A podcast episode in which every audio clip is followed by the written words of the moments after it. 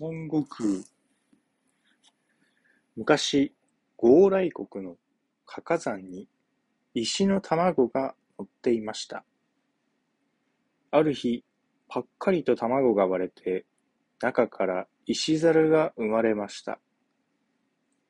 石猿は周りを睨みつけながら、今日から俺が王様だ、と叫びました。周りに集まった猿たちは縮み上がって、みんな家来になることを誓いました。ある日、石猿はみんなに自分の勇気を見せるために深い滝壺に飛び込みました。滝壺の底には水がなく、花が咲き、果物がなっていて、水蓮堂という洞穴がありました。石猿はみんなを連れてきて、毎日幸せに過ごしていました。ところが、ある日、年老いた猿が死んで、石猿は大きなショックを受けました。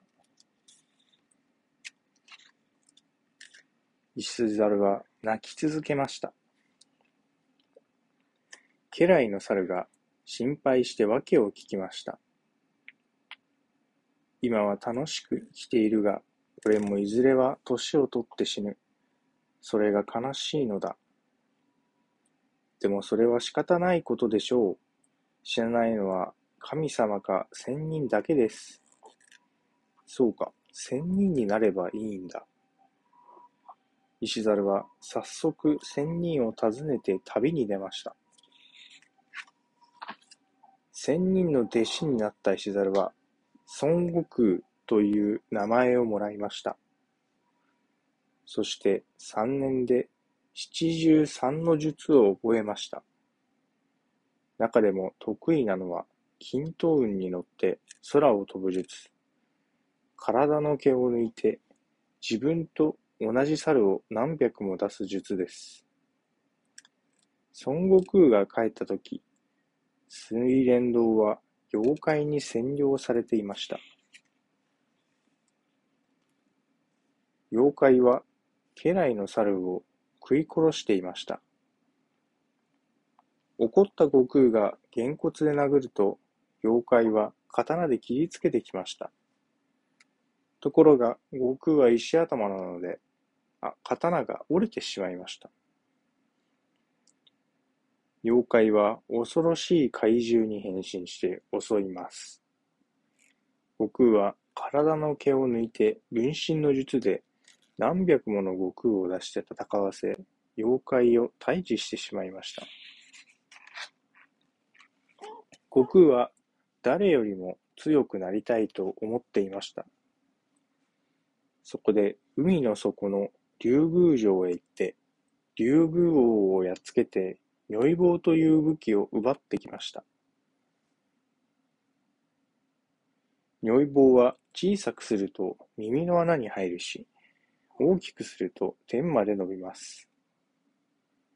如意棒を手に入れた悟空は大暴れに暴れ回ったので、天の王様もこれには困ってしまいました。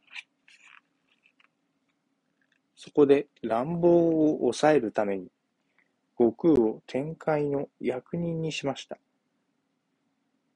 悟空は大喜び。これで俺も偉くなったぞ、と威張って天界にやってきました。が、役は馬小屋の番人でした。怒った悟空は馬を殴り殺して水蓮堂に帰ってしまいました。王様は王子の次郎神君に悟空を懲らしめるよう命令しました。天の王子が攻めれば、悟空も負けずに戦います。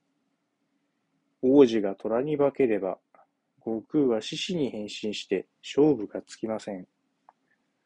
その時、東の空が光り輝いて、お釈迦様が現れました。悟空よ、お前がいくら威張っても私の手のひらから抜け出せまい。お釈迦様がおっしゃると、悟空はふふんと笑って言いました。そんなこと簡単さ。俺の金トンは、ひととび十万八千里だ。あっという間に抜け出してみせるさ。悟空は金頭雲に乗って飛んでいきました。雲の外れに五本の柱が立っていました。どうだ、地の果てまで飛んできたぞ。悟空は証拠の印に自分の名前を柱に書いて、得意顔、得意顔で飛んで帰っていきました。お釈迦様は悟空の、悟空に右手を開いてみせました。そこには証拠の悟空の名前が書かれていたのです。悟空、のぼせ上がってはいけない。お前は私の手のひらの中をぐるぐる回っていただけなのだ。お釈迦様は悟空をつまむと、岩山の下に閉じ込めてしまいました。500年経って通りかかるお坊様に助けてもらいなさい。お釈迦様は岩にお札を貼ると帰っていきました。僕は泣き叫んで助けを求めましたが、誰も現れません。そのまま500年過ぎました。ある日、三蔵法師が通りかかりました。僕は必死に頼みます。お願いです。ここから出してください。そしてお供に加えてください。よろしい。助けてあげましょう。三蔵法師がお経を読むと、お札が剥がれました。すると岩がガラガラと崩れて、悟空が飛び出してきました。悟空は三蔵法師のお供をして、ありがたいお経をいただくために、天竺へ向かいました。ところが、あまりの長旅に飽きてしまい、逃げ出しました。すると、天から金の輪が飛んできて、悟空の頭にはまりました。金の輪は、悟空の頭を締め付けました。きゃ、痛いよそこで、三蔵法師がお経を唱えると痛みはなくなりました。それからは悟空はおとなしくお供をしました。ある晩、宿にした家で家族が泣いていました。夜中に豚の化け物が娘をさらいに来るというのです。悟空は娘に化けて夜を待ちます。豚の化け物は悟空の化けた娘をさらおうとします。ところが、如意棒でごつん殴られてびっくりします。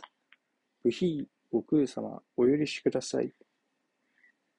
豚の化け物は元天界の役人でした。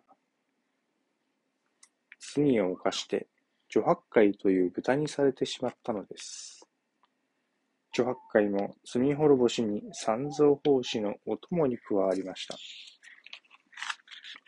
三蔵法師たちは大きな川にやってきました。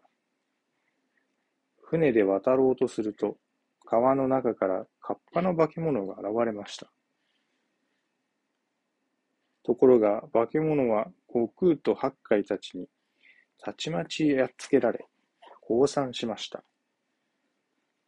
その佐合城という化け物も元天界の役人で罪を犯してカッパにされてしまったのでした。佐合城も罪をお詫びして三蔵法師のお供に加わりました。ある日、山道を歩いていると、突然、化け物が襲いかかってきました。金閣、銀閣という兄弟の化け物です。孫悟空の上に山を投げつけ、その隙に三蔵法師たちをさらっていったのです。やっとのことで悟空は山を跳ねのけ、金閣、銀閣の後を追いかけました。すると、金閣がひょうたんを持って待ち構えていました。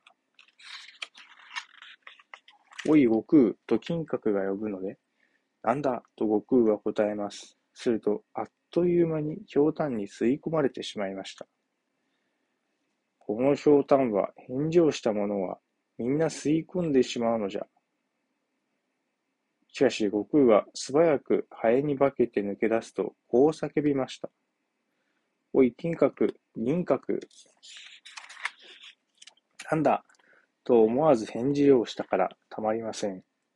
金閣、銀閣は逆に氷炭に吸い込まれてしまいました。こうして三蔵法師たちは旅を続けていきます。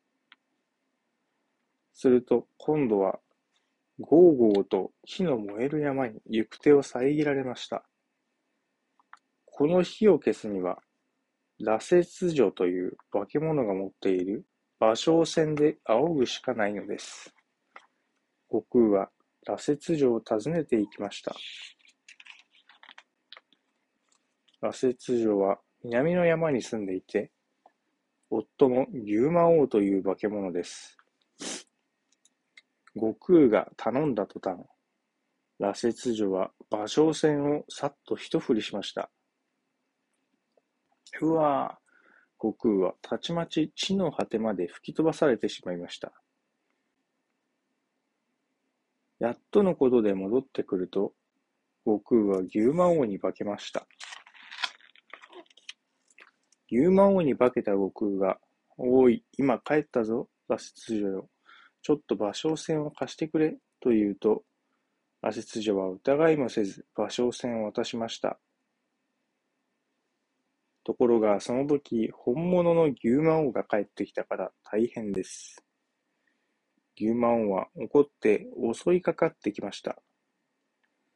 でも悟空も負けてはいません。逆に女房で、如意棒で牛魔王に殴りかかりました。叶わぬと見て、牛魔王は大きな牛に変身して襲ってきました。悟空は素早く右に左に避けては如意棒で叩きのめします。とうとう牛魔王は降参して芭蕉線の使い方を教えてくれました。火の山に戻った悟空が芭蕉線で49回仰ぐと、炎はすっかり消え、雨が降ってきました。こうして三蔵法師たちはと天竺にたどり着きました。よく来たのう三蔵、それに悟空、八海、佐五城も三蔵を助けてよく頑張ったのう。お釈迦様は貧しい人、苦しんでいる人を救うありがたいお経を三蔵法師に授けました。三蔵法師は人々の幸せを願ってお経をいただいて帰りました。おしまい。